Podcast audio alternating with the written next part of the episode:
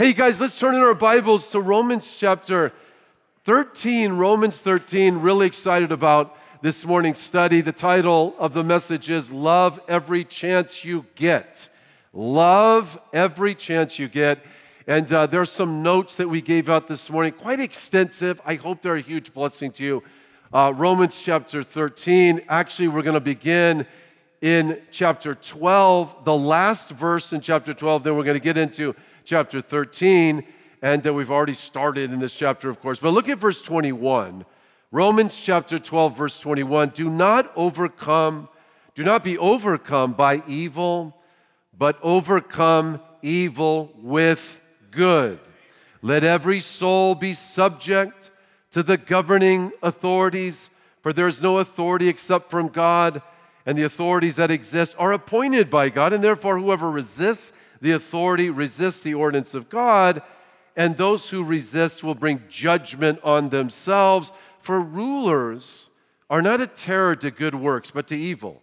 Do you want to be unafraid of the, uh, the authority? Do what is good, and you will have praise from the same, for he is God's minister to you for good. But if you do evil, be afraid. I mean, he does not bear the sword in vain, for he is God's minister and avenger to execute wrath on him who practices evil. And therefore, you must be subject not only because of wrath, but also for conscience sake. For because of this, you also pay taxes, for they are God's ministers, attending continually to do this very thing. Render therefore to all their due taxes to whom taxes are due, customs to whom customs are due Fear to whom fear, honor to whom honor. Look at verse 8. This is we're going to focus in on. Oh, to no one, oh, no one anything except to love one another, for he who loves another has fulfilled the, what's the next word there? Law. For the commandments, you shall not commit adultery, no murder, don't steal, don't bear false witness, don't covet. And if there's any other commandment, are all summed up in this saying, namely, you shall love your neighbor as yourself. Love does no harm to a neighbor, therefore, love is the fulfillment of the law. Context here. Here you have a Jewish man who at one time was one of the chief leaders in Israel, a young leader. His name was Saul at the time. He's part of the Sanhedrin, the governing body of Israel. Super bright super bright, like brilliant, like he is a part of the Sanhedrin at a very young age. He's been taught by Gamaliel, this phenomenal rabbi, and initially he's a staunch enemy of those who follow Jesus Christ. He does not believe that Jesus is the Messiah whatsoever. And uh, the Sanhedrin has commissioned him to go after those who are saying Jesus is the Messiah of Israel, that he resurrected from the dead. So he spearheads efforts of persecution staunch enemy. And he's responsible for the first martyr in the church in Jerusalem, a man by the name of Stephen. His whole life changes because Jesus runs him down by his love, reveals himself to him post resurrection. So, this man, staunch enemy at one time, does not believe in resurrection, has a personal encounter with Jesus Christ, having resurrected from the dead. Watch this. There's this radical transformation. Jewish man, right? Worshipping the Lord God of Israel, believes he's fully right in his views, staunch enemy of Jesus Christ, ends up coming face to face with Jesus, knocks him off his high horse as he's heading to Damascus, and now there's this conversion at play. And, and if you're here for the first time, you got to hear this. This is like one of the greatest stories actually in history where you have a staunch enemy of Jesus who's converted because he experienced the resurrection of Jesus Christ, convinced that he's alive, Jesus who he claimed to be, now he becomes one of the greatest influences of Christianity in the history of man, right? He pins this book, he pins nearly two thirds of the New Testament. But when he's writing Romans, you just got to understand context, context, context, context. So critical. Well, he begins his book, we talk about all the time, by identifying that Caesar, the most powerful man in the world at that time, the emperor who was deemed divine, the Romans saw the emperor increasingly as the divine, actually, as the Son of God. And increasingly, more and more allegiance was to be attributed to the emperor. And if, listen, if you did not worship the emperor, confess him as Lord, you were identified, you know, you were uh, potentially persecuted. Ultimately, many of our followers, uh, of our brothers and sisters, followers of Jesus, were actually thrown to the lions in Rome. Just watch this. So he, he here's, here's the context. He begins the book. He's talking about chutzpah. He starts the book by saying, Hey, I'm going to paraphrase it the emperor is not the Son of God. Now, I'll tell you who the true Son of God is, is Jesus Christ, demonstrated by his resurrection. So immediately he confronts the false systems of the Roman Empire that would esteem the emperor as God. Are you with me on this? Then the second thing he does is he ends up saying that the gospel, the good news, and this term evangelion in Greek would be used to announce the birthday of the Caesar. Good news, we're celebrating his, his birth and stuff. Okay, he says, I'll tell you the good news is, is that the gospel is the power of God to salvation to the Jew and then the Gentile. Then he actually says that the wrath of God, which simply means the, the evidence that man is totally out of right relationship with God, the, the reason for the breakdown in the Roman Empire is because that culture, he's right, the Roman culture suppressed the, their conscience, which is the moral apparatus that accuse or excuse our actions, and suppress the reality of Almighty God. And as a result, their mind has become darkest, homosexuality, sexual perversion, all these crazy things. Listen, he, he has, you know what he says? He says, look, you, you esteeming the emperor as the son of God, that is not only blasphemy. But in addition to that, I'm telling you that the Roman Empire is a kind of Babylon. And you are, you are under the wrath of God as it stands right now. And the only hope for you is Jesus. The only hope for you is Jesus. So in chapter 1 through 8, he identifies the condition of man and what the cure is. Listen, then when he gets to this is like huge, like 9, 10, 11, he's talking about Israel. And so he's saying, get context. He's saying, look, in terms of the future, whether or not the emperor is going to continue to be the king of the world, no. Because the deliverer will come out of Zion, doesn't come out of Rome.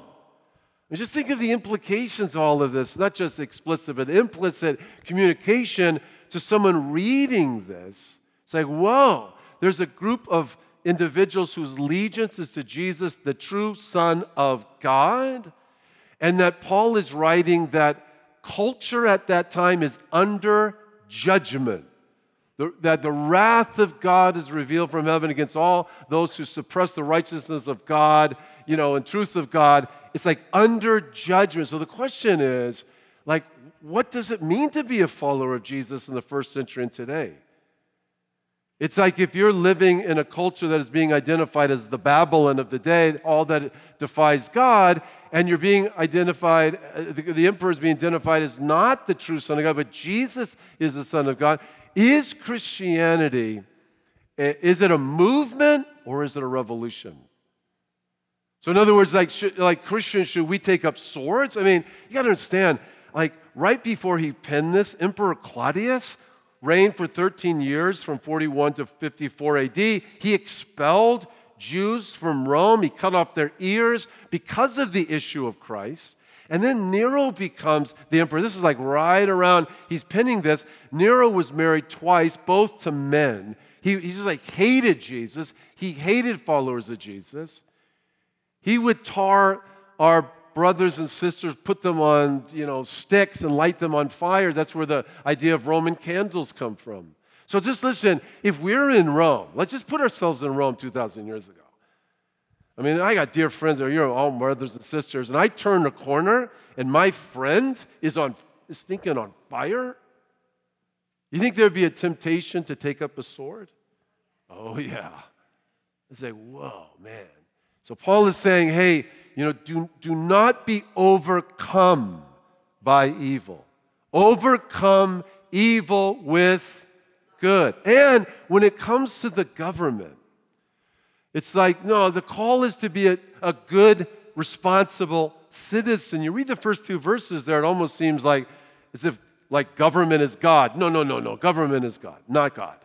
No, no, no. Government exists to reward the good and punish the evil.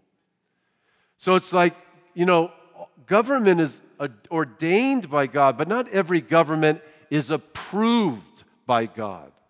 And in one statement, Jesus said, Give to Caesar that which is Caesar, the Lord that was Lord. So he acknowledged the rightful place of government.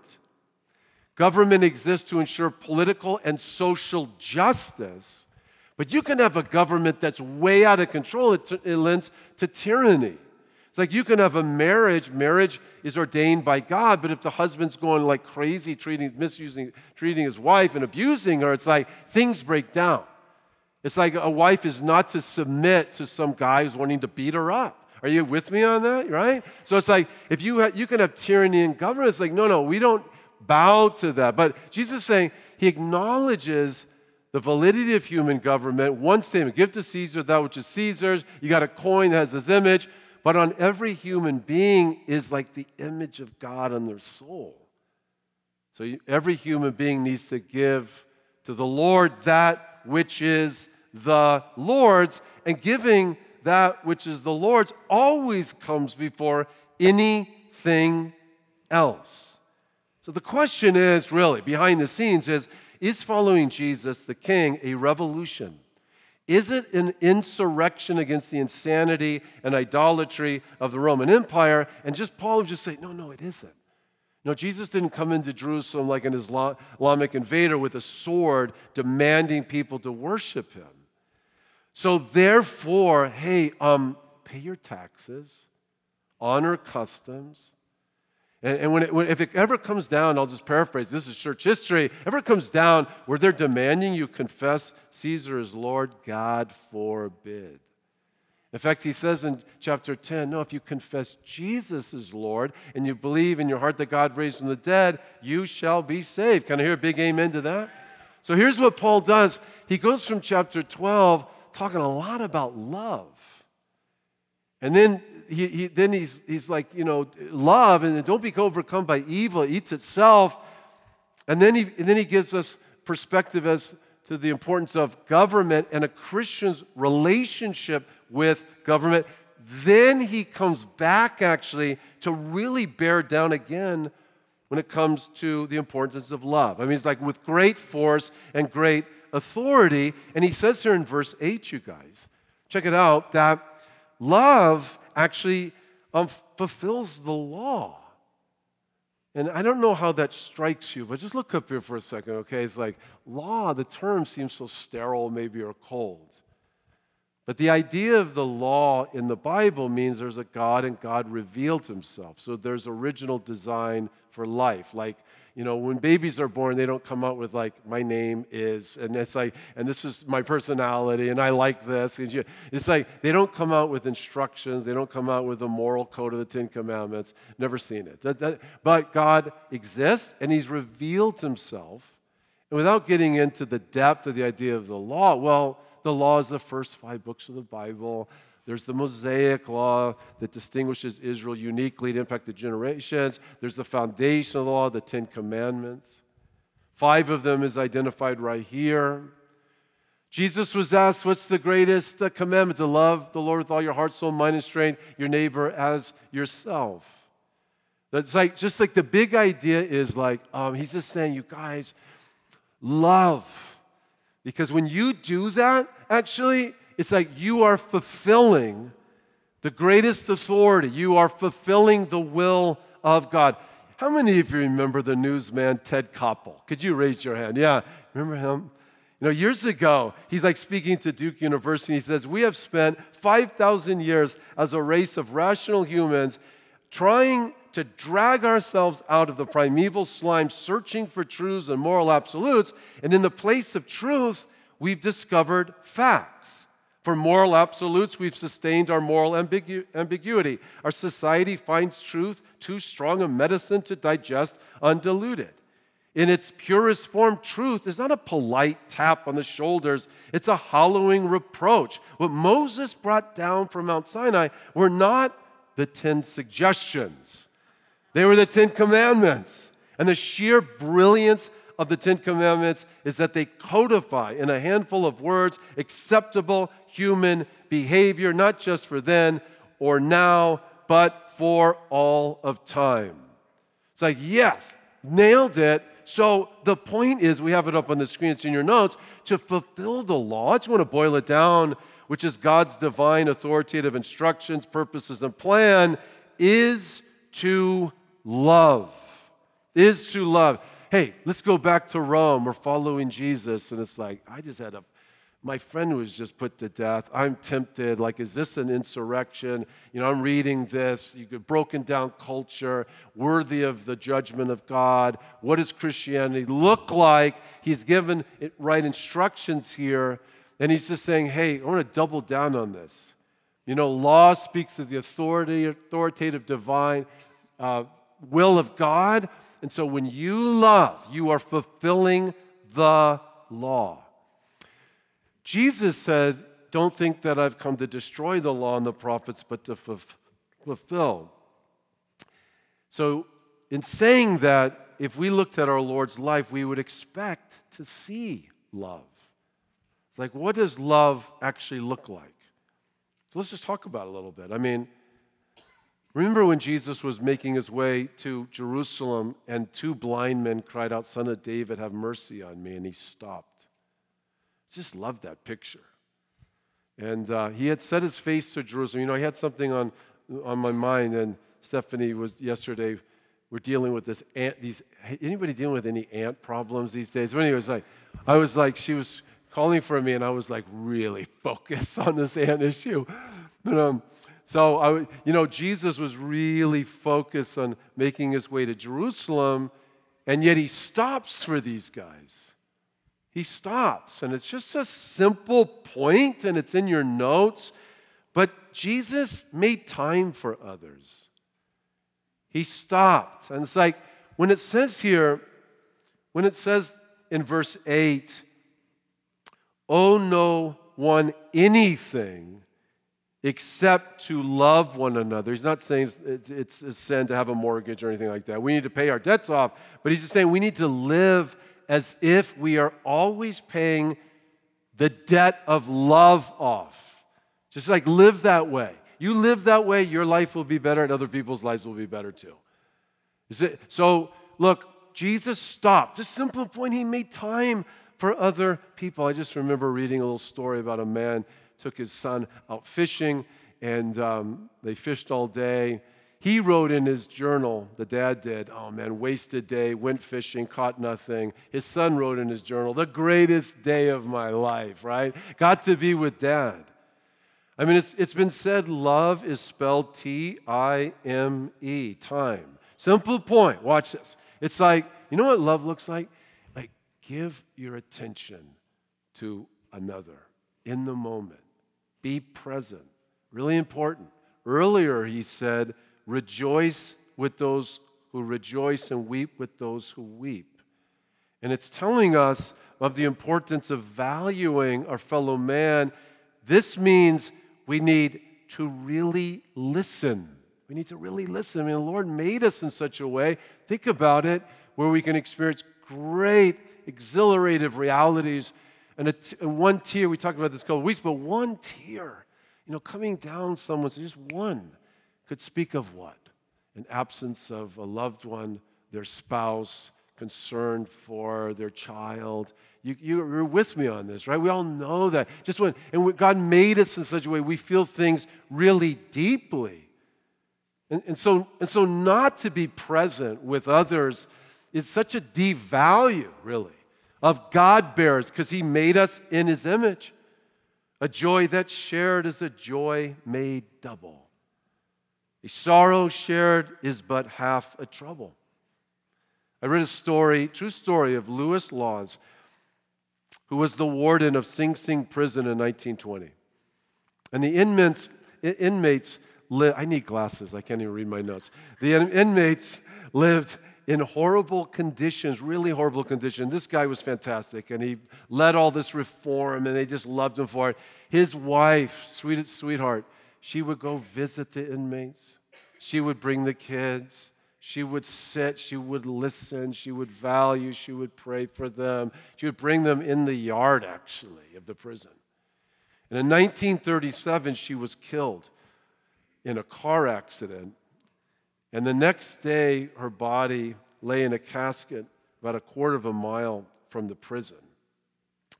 And all the inmates were gathered at the front of the prison. And the present warden knew what they wanted. They wanted to go pay, oh gosh, it makes me want to cry. They wanted to, they wanted to go pay respects to the woman that loved them.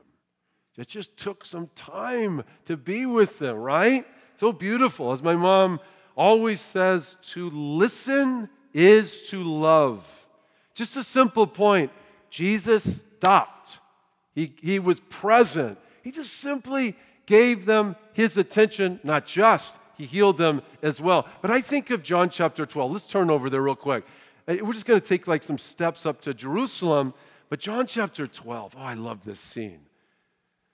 I mean, you're talking about as Jesus is with Mary and Martha and Lazarus, and Mary has an opportunity to demonstrate her love to Jesus. In fact, it's so worth reading here, John chapter 12, verse 1. Six days before the Passover, Nisan 14, when he would give his life, Jesus came to Bethany where Lazarus, who had been dead, whom he had raised from the dead, there they made him a supper, and Martha served, but Lazarus was one of those who sat at the table with him. Then Mary, took a pound of very costly oil of spikenard, anointed the feet of Jesus, and wiped his feet with her hair.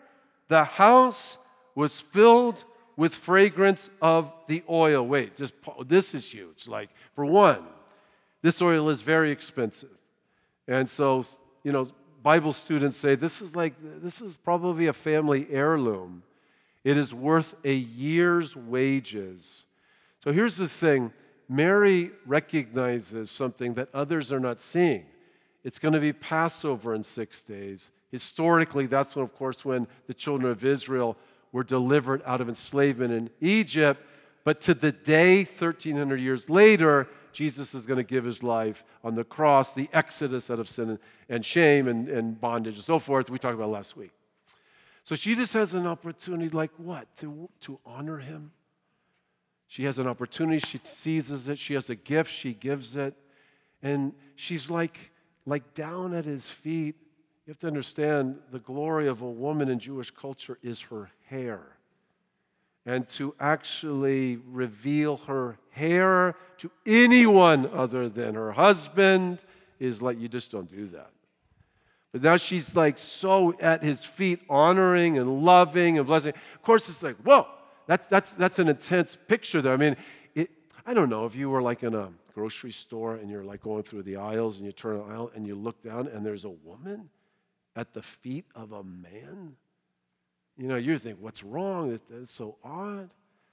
But how, how about if the backstory was she is down on her feet crying because it, it's, it's the fireman that rescued her child, you know, from the burning home or something. She's, I mean, I don't, I mean, it's just like, oh, now I get it. Oh, my goodness gracious. She, she had an opportunity, I don't know, to express her utmost gratitude, right? Well, look at this here. It's, it's like Judas. Judas Iscariot, Simon's son, who would betray him, said, Why was this fragrant oil not sold for 300 denarii and given to the poor? Look how our Lord responds. I love this.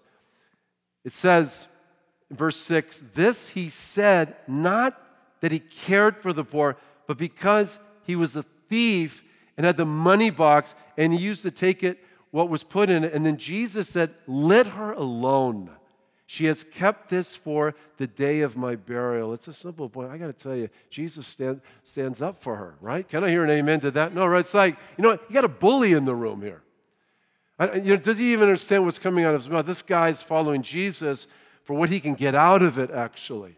I'm convinced he's just the ultimate consumer. I'm going to follow Jesus for potential positions in the kingdom. I'm going to follow Jesus for, I don't know, monetary reasons and things. But Jesus publicly stands up for her, rebukes him.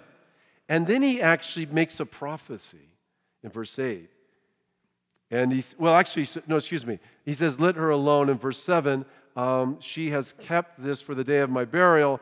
For the poor you have with you always, but me you do not have always. Matthew's gospel goes on to identify that Jesus said, This, this, this what Mary did will be spoken of in generations to come. So he actually prophesies that this demonstration of love is going to be spoken about in generations to come. And we're talking about it this morning, and therefore we are experiencing the fulfillment of prophecy. That's my point, right? But I just want, I just want to simply say it's in your notes. And this is the second aspect. It's like, you know, love stands up, stands up for the vulnerable.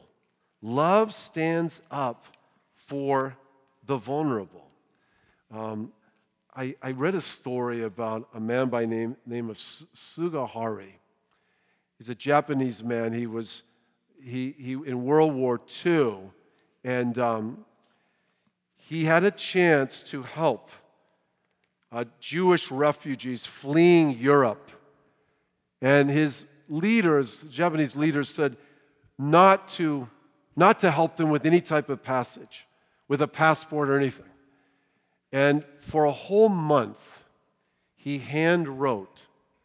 He hand wrote these passports and these what was needed for, for transfer to get out of what would become just in, just in months kind of Nazi control and lead ultimately to Jewish deaths. So I mean, it's like, and and did I tell you like he hand wrote like two thousand of them? You know, I say, okay. So, l- long story short is is in 19, like 1969, the Israeli government contacted him because he ended up, as I said, rescuing, well, they, they estimated like 6,000 lives because of getting these passports and what was needed, and then impacting future generations. I mean, thousands of thousands of people live because of what he did. He didn't think too much about it he just kind of just he just he said i had pity on them. And when his son picked up the phone the israeli government he was interviewed and he said you know i wasn't even that excited. I had no idea. My dad mentioned it but we never talked about it. But but but the point is is that it's, it's simple acts of love giving people our attention standing up for the vulnerable. The bible tells us that love never fails and it's like, what do you mean never fails? It will never fails in being good. But actually, it's a Greek word that simply means this that once it's at play, once there's love, once we love, that somehow, some way, it like it follows us or, or goes along with us all the way into eternity, actually. Um, love belongs in eternity past. Love belongs in eternity future. It belongs in eternity past. Father, Son, Holy Spirit. And once it's at play, it never fails. So it's like the idea is like if we're carrying a a um, uh, a a, a uh, oh gosh, I can't remember. Like a, uh, I'm, I need some coffee. No, if we're, I'm so sorry. If we're carrying some luggage. So I was just looking for luggage. That's all I was looking for. If we're carrying some luggage, my, this is embarrassing. My son's watching me melt down, right? I mean, but carrying luggage, and you know, throughout our lives, there are some things that just fall out, you know. But but once love is at play, it, it's forever. And so, like we see these in these stories because it continues to impact. With Sugihara, he loved, he cared, and it ended up impacting generations to come. And of course, we think of our Lord Jesus, right? He gave it all for us, despising the shame, and yet the greatest sacrifice of love and selflessness has impacted the world like nothing else. Um, love is an action, love is not a sentiment. It's an action. It's like not feelings based. And, and it will oftentimes take us out of our comfort zone. It doesn't always feel good. Uh, it values others, it influences them in such a way that builds them up, um, bodily, soul, and spirit. And as I mentioned, once at play, it never fails. So it's like, here's the thing Sugihara, this great man, and by the way, he's in the, he's in the, uh, the, the, the, street of the righteous now in, in Yad Vashem there in Israel. But the question that we need to ask ourselves is like, what position do we have or where are we in our life that we can help carry other people's burdens? We can give them attention. We can pray for them. We can bless them. It matters. And I think of our precious Lord saying to good old Pete, He said, Pete, Satan has been asking for you. He wants to sift you like wheat. And Jesus said, But I have prayed for you. I've prayed. For." It's like, well, what does love look like there? Love recognizes, hey, life is a way of piling up. There really is a spiritual battle behind the scenes. You know, if we just pause right there and we just ask, hey, was something wrong with Pete? Um, there wasn't, like, he's a human being. But uh, no, he was following Jesus. He was doing a really, really good thing. Like, you can be smack dab in the will of God, but be experiencing intense opposition. Are you with me on that? It's like, Pete, you've been following Jesus for three years. Good job. And by the way, he has a calling on you. You're going to preach the gospel at Pentecost. 3,000 of your fellow Jews are going to come to faith. It's like, so the point is, is like, you know, Pete, Satan's not after you because you're the biggest blow it in the entire world. And we're all sinners and we're all weak. We're all under construction. He's after you because he wants to undermine your highest good and undermine the work of the gospel. But I have prayed for you. The, the simple point is, is that we love each other when we pray for each other. Can I hear a big amen to that? Less fault finding, more prayer right? More prayer. The Bible says praying always with all prayer and supplication in the Spirit, being watchful to this in with all perseverance and supplication for all the saints.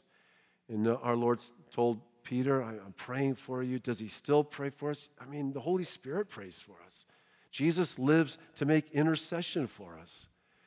And of course, when the Lord was on the cross, um, what did he say? But Father, forgive them. They don't know what they're doing. He could have reacted. He could have called, you know, hundreds of thousands of angels to deliver him, but he was super patient. It's a simple point is, is that Jesus fulfilled the law.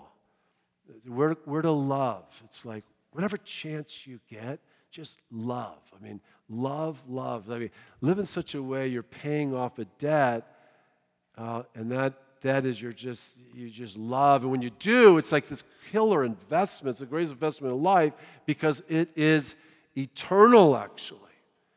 But jesus was patient and forgiving in relational adversity rather than reactive. We talk about this a lot. But the bible says love suffers long and is kind. It's a greek word that speaks of adversity friction and injury in relationships. In other words, suffers long.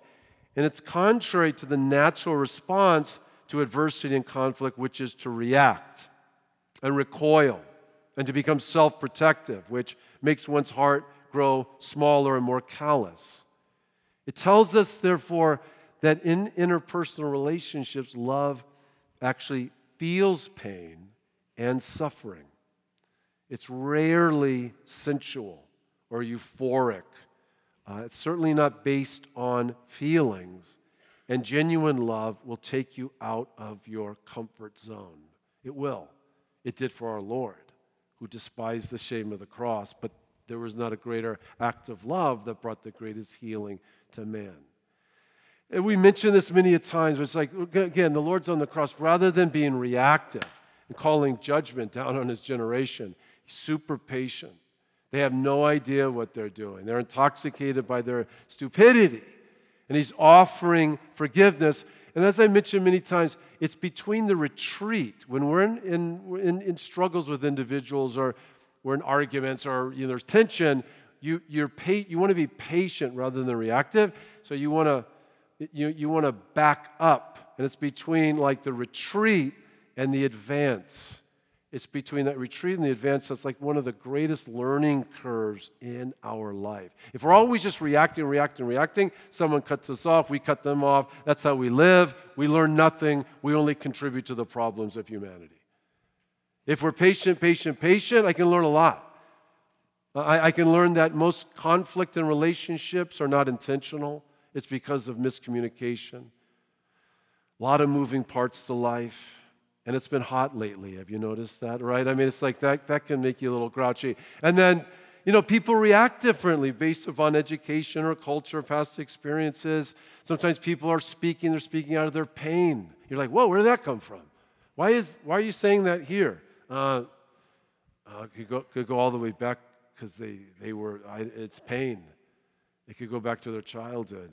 It's just something came out. And, but if you're always reacting, reacting, reacting, reacting, they're idiot, you know, put people in files, it's like your heart gets smaller. Nothing gets better. It's just that the, the world just begins to, to, to further break down. When God's love is active in our life, it really is a rescue from destructive cycles. Not only does it rescue us from ourselves, but potentially the one who's receiving the love. So it's like, owe no one anything except to love one another. Boy, that's great advice. For he who loves one another has fulfilled the law. The third point is live your life like, like you're paying off a debt. And it's like when you're paying off this debt, you're actually making an investment, the greatest investment you could ever make, which is love, and love is eternal. So I'm going to I'm going to wrap this up for time's sake, but just notice here in verse 9. Now, what he does is he underscores actually five out of the top 10 of the 10 commandments. He brings into the picture the law itself. And the idea is that, hey, love does not harm. It edifies, and you're going to see this when it comes to the law. Like verse 9, he says, You shall not commit adultery. Well, like adultery is having sexual relations with someone other than your spouse. That is not love. That's harm. That's destruction, right? Unpleasant subject. But it's like if you have sexual relations with any other person than your spouse, actually. Let me generalize it. It's not love. It's not love. No, no, I think it's love. No, it isn't love. No, you're actually harming yourself, you're harming them. There's a lot of harm. We don't want to get into the weeds of it now, but so let me just say it again, okay? I mean, love does no harm. Love edifies. Love, love protects. Look at the law. When it comes to sexual relations, man, there's original design. We need to be sexually pure. If it goes outside of original design, now I'm speaking to grown ups here, right? It's not love, it's harm. I mean, adultery basically says three things to your children your mother is not worth much, and your father's a liar and a cheat. Honor is not nearly as important as pleasure. In fact, my child, my own satisfaction is more important than you. It's just harm, it's breakdown, it's insanity. That's what he's saying. And then when he says, like, thou shalt not murder, of course, devaluing human beings, and thou shalt not steal. Um, yeah, don't, don't actually acquire any possession illegally. I mean, that, that brings harm, and it's just, that's just terrible. It's like my grandmother's rings, her wedding rings, were stolen in a home that, that she was in, and she was being cared for. It's like, well, I mean, that happens often. I've heard about it, right? And I'm not trying to dramatize it, but um, yeah, that harmed my dad. You know, it's just like, it's just like that's, it's just, it's just honoring to my granddad. Somebody just ripped off her, her rings, right? It's harm to the family. The point is, is that the law protects us. Love protects us. Thou shalt not bear false witness. I mean, don't lie. I mean, it's terrible. It breaks, it's degrading to, uh, to other human beings. And thou shalt not covet. It's like, why is covetousness mentioned here? Because covetousness puts possessions over people. And when that happens, it's not good. It's like, it's like David wanted Bathsheba as a possession. He wanted her. So he lusted after her, and it led to the murder of her husband. It's like, why? I mean, what's co- I mean, covetousness is being possessed by possessions. It's pe- putting things before people. And when you do that, it's, it's, it's a downward spiral. The Ten Commandments begin with loving the Lord, right? Love, lo- love the Lord. It ends with, thou shalt not covet. Just like David wrote, the Lord is my shepherd. I shall not what? Want. It's like, man, contentment in Christ. Can I hear a big amen to that? Amen to that. Hey, listen, one of the things, just for time's sake, I just wanted to note, and, and I, I, did it in the notes here, but um, is that Jesus disadvantaged himself in the highest form of selflessness to advantage the world, right? I mean, and that's a good place where we can just end. And son, if you could come, that would be great. But let's pray at this time, Lord. Lord, we're in awe of your love. We're in awe of your love, Lord. And you disadvantaged yourself. Um, in, in incredible selflessness for the benefit of others. Would you help me and help all of us to be like that? And we know that we need the help of the Holy Spirit. So fill us afresh with the Holy Spirit. And, um, and thank you, Lord. Thank you that receiving your love heals us. And thank you that giving your love to other people actually rescues us from ourselves and benefits the recipient. So, uh, Lord, we want to embody what we saw in your life. And we know in so many ways that's impossible, yet with God, all things are possible. Thank you, Lord, you're making us more like you. And I just want to, just, uh, just in an attitude of prayer, I, I just want to simply say this. This is a message that's been primarily driving to, to believers, those who follow Jesus and know Jesus. Um, but I want you to know something. I want to just have a few remarks to someone here that may yet have received Jesus Christ as their Lord and Savior. I just want to, I want you to know the Lord loves you. He loves you, loves you, loves you, really, really loves you. And uh, He loves you enough not to leave you the way you are. And He wants to give you something, He wants to give you Himself. He wants to come into your life and forgive you of your sins. He wants to give you hope beyond the grave. He wants to fill those empty spaces within. I mean, he, he, he wants to bless you with Himself, actually, with relationship with God. Look, God made everyone, we're all His creation, but not every person actually has relationship with God and therefore not a child of God. But Jesus would make that, and He did, that clear distinction. That, and He won't force Himself on us. You know, I just made mention of, we didn't really address it here, but I just made mention of Jesus disadvantaged himself, right, for the advantage of others. And I'm talking about on the cross.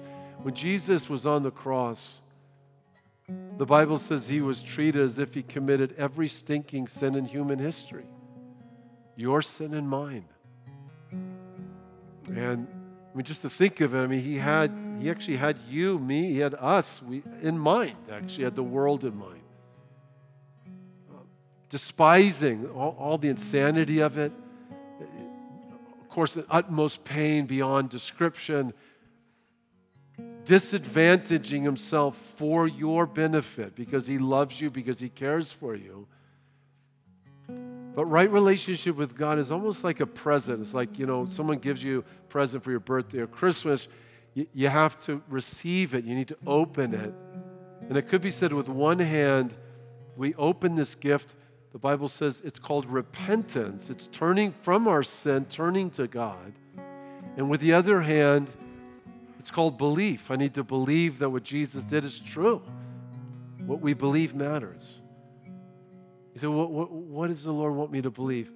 He made you, He loves you, He's revealed Himself in His Son, who hung, bled, gave Himself on the cross, bridged the gap between God and man the reason we see such breakdown in our world today, and it's, you know, it's intense, is because man is misaligned with God. If more people turned to Jesus, there would be more wholeness and peace and righteousness and hope. He's the only Savior, and He wants to come into your life. And I just want to, I want to pray. And this is the prayer of asking Christ to be Savior, Lord. If you want to invite Him, you can do so. He's standing at the door of your heart knocking. Pray this prayer with me if you would like to open your heart to Him. And, church family, if you'd like to join, that would be great. Pray with me. Lord Jesus, I call upon you now to be my Savior and Lord. Thank you for dying for me and resurrecting from the dead. I know I'm a sinner, but I know you're a great Savior. Forgive me of my sins. Lord, come into my life. Fill me with the life of God. Teach me to follow you all the days of my life. Thank you for forgiving me. Thank you for coming into my life, making me your child, both now and forever. In Jesus' name, amen.